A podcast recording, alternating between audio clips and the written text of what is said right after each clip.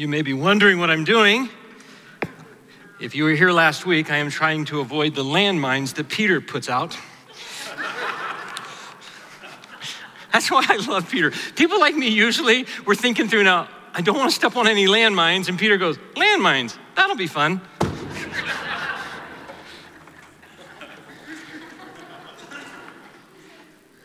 Speaking of landmines, I want to be clear from the beginning that I am not here to diminish any joy in the room.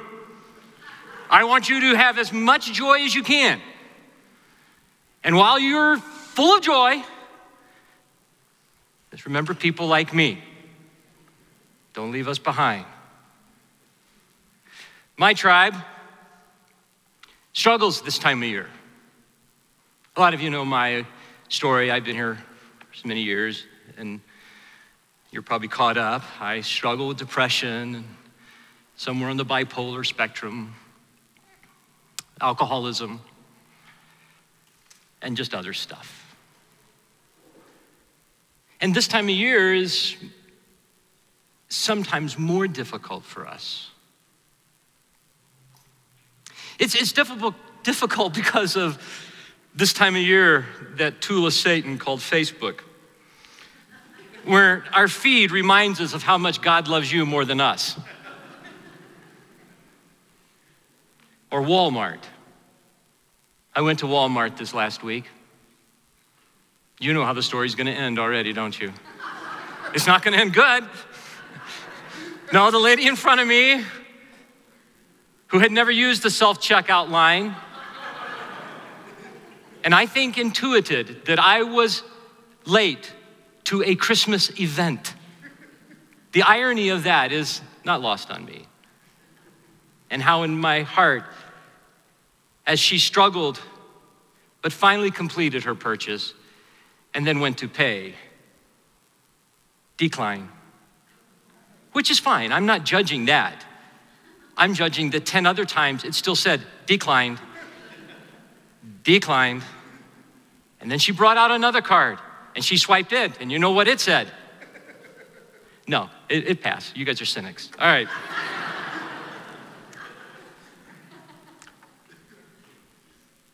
I'm here to represent the blue Christmas crowd.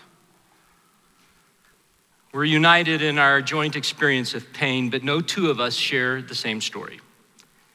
And we want you to know that we do not want less joy for you, but more compassion for us.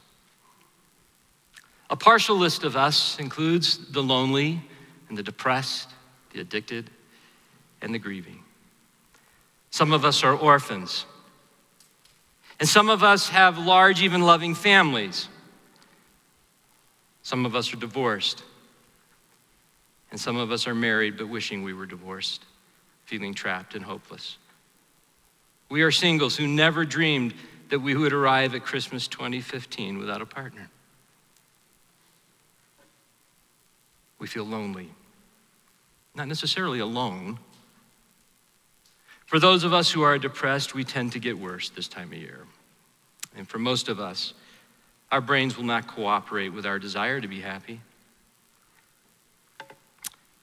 Some lack chemicals needed, and some have way too many.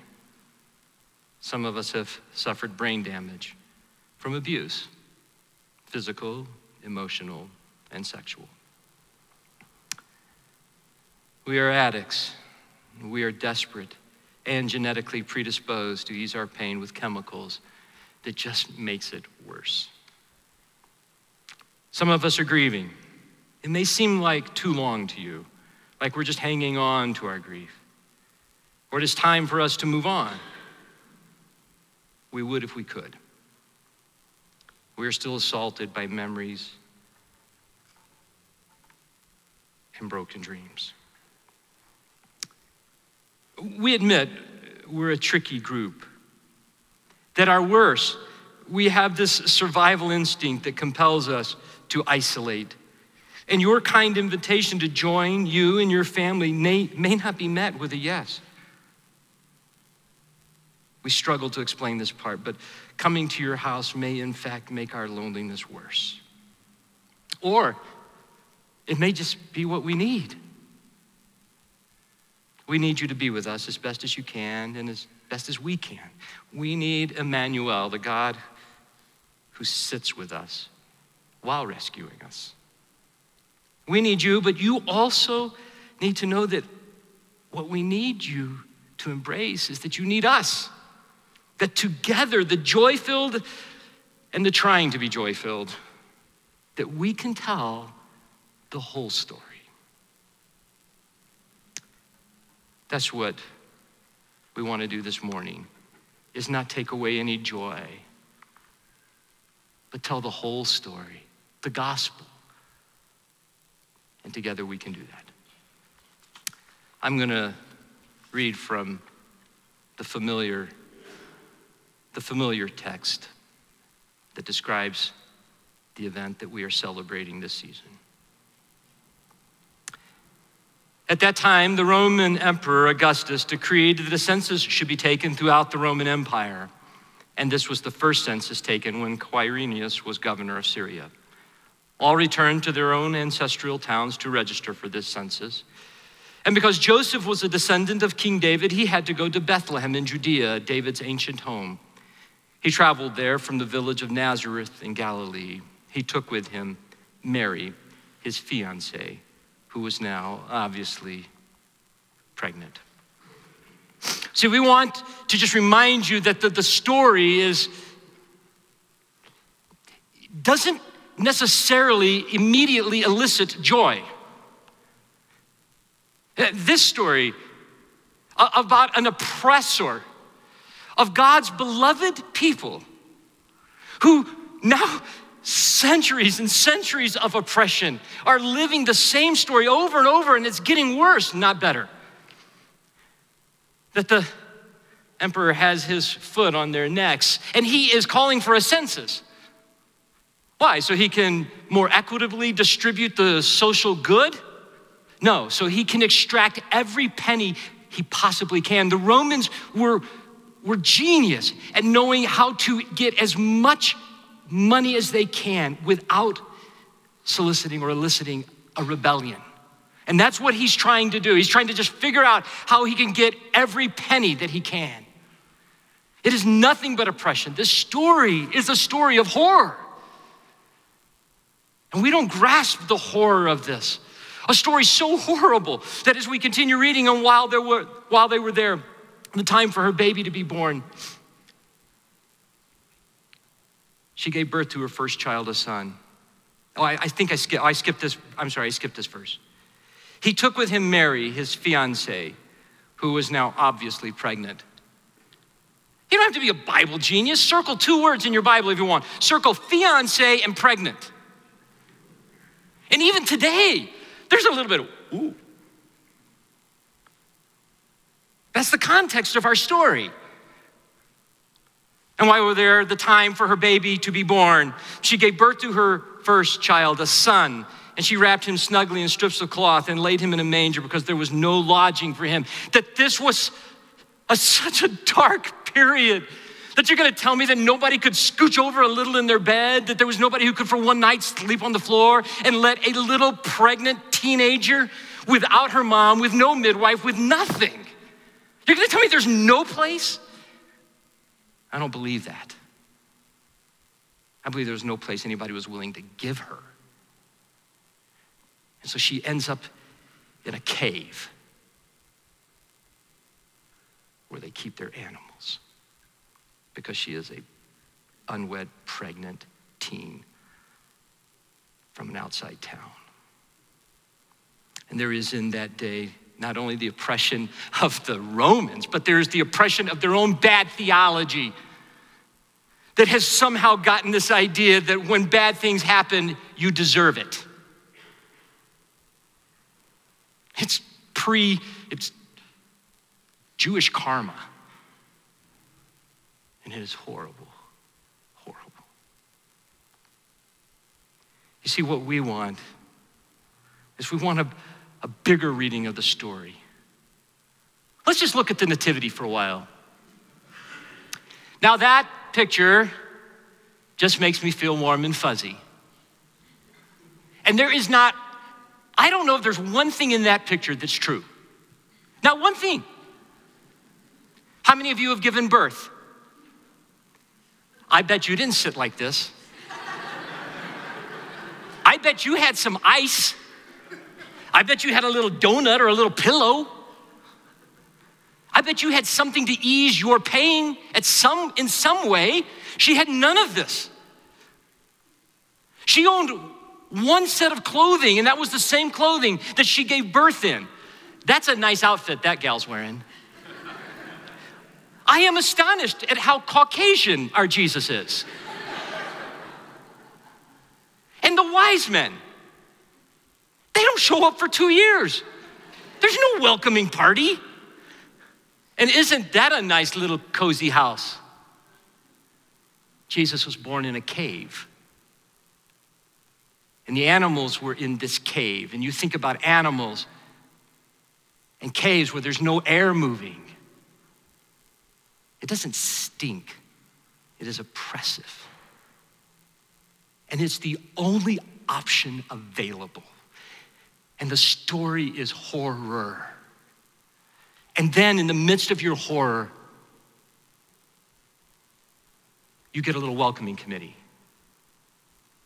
Shepherds. Dirty shepherds. The last person you want to see is a shepherd. And that is our nativity.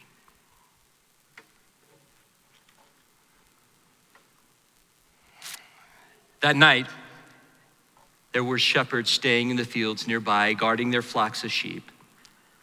And suddenly an angel of the Lord appeared to them, and the radiance of the Lord's glory surrounded them. They were terrified. But the angel reassured them Don't be afraid. I bring you good news that will bring great joy to all people. The Savior, yes, the Messiah, the Lord, has been born today in Bethlehem, the city of David, and you will recognize him by this sign. You will find a baby wrapped snugly in strips of rags, lying in a manger, which, by the way, is just a most likely a hollowed out part of the rock. And suddenly the angel was joined by a vast host of others, the armies of heaven, praising God and saying, Glory to God in the highest heaven and peace on earth to those with whom God is pleased. I love, I love the joy in this story. And I have to embrace the horror of this story. And so, what we would like is for you to be maybe more generous with your definition of joy. It would help us if you could measure joy not in a destination, but only in the steps. That three steps towards joy for me, who struggles with it, might look different than three steps for you that don't struggle. But I think from God's perspective, we were experiencing the same amount of joy. It just manifests differently. We would love if, if joy wasn't described as, as a switch that is on and off. You have it or you don't. But the joy exists in the midst of our depression and our anxiety and our addiction. No question, God is calling us to be people of joy. But what that looks like for some is, just a shorter step than for others. And the way we express it may be different than you. Real joy, real deep joy, is often a morning when I am able to get out of bed and the crushing weight that pins me in the dark, I fight through. I may not be able to get to a smile that day, but I'm up. And that is joy.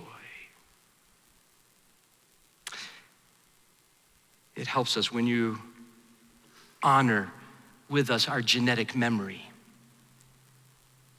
and how our senses of that memory become so heightened at Christmas that because of the expectations and the shoulds, and we see around us all the happiness that we should have But you see, we remember in our, in our DNA that our story isn't beginning now. Our story began in a garden or a playground or a paradise or a heaven.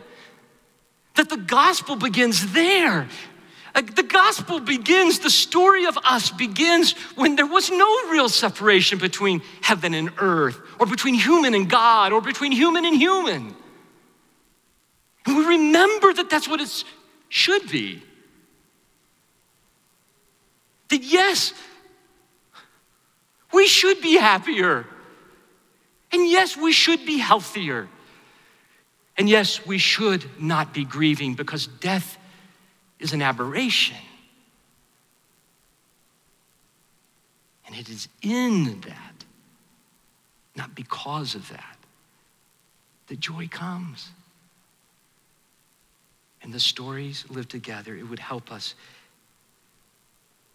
if we could just embrace both.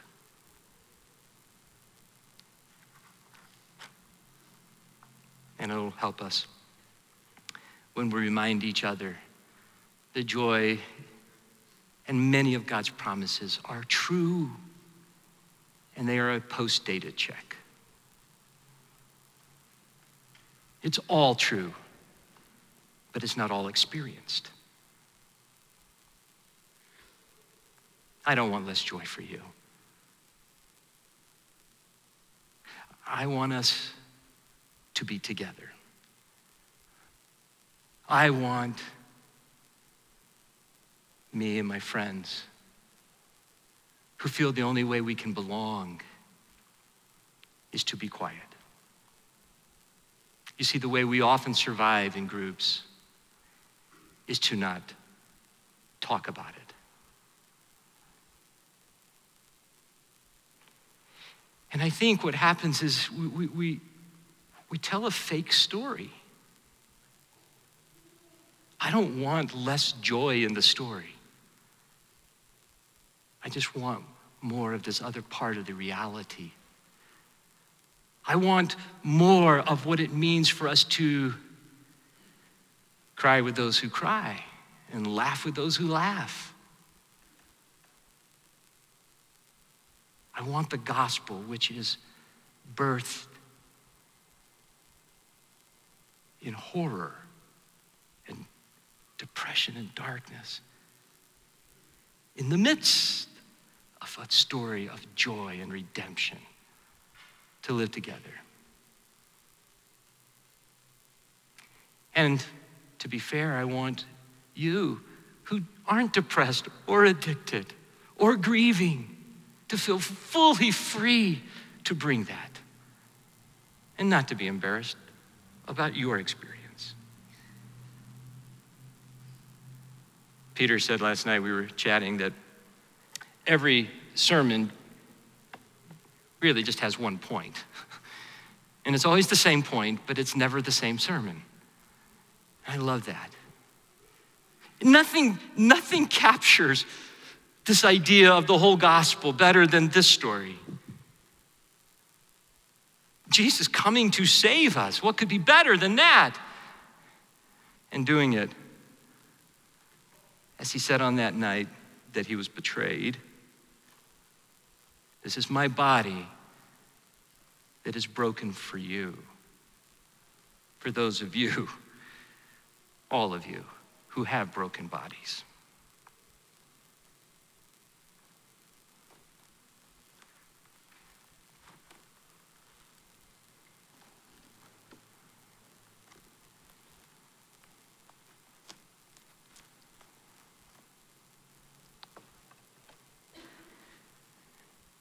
This is my blood, which is poured out for you. This is the new covenant, the new deal with God. And here's the deal that genetic DNA, that memory you have of being connected to God, and all you've believed that it took to make that happen, to be good, to try harder, to stop hurting. That's all a lie. I'll take that. and I'll show you that there is a new deal with God. It is my blood which is poured out for you. That's the gospel.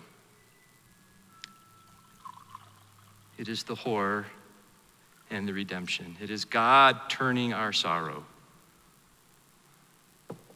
to joy over a lifetime. And so we invite you to eat the gospel, the broken body, and the shed blood. As you said that night, Jesus, that you thanked the Father. You thanked him for the bread and you thanked him for the wine. But I think you thanked him for the gospel. Your unbelievable love for us, compelling you to do the unspeakable. We are your body, all of us. Every story tells a better, more true story. Help us do that. Amen. And all of these things were more than conquerors through him who loved us. For I'm sure that neither death, nor life, nor angels, or rulers, things present, nor things come, nor powers, nor height, nor depth, nor anything in all of God's creation will be able to separate us from the love of God in Christ Jesus our Lord. Merry Christmas and amen.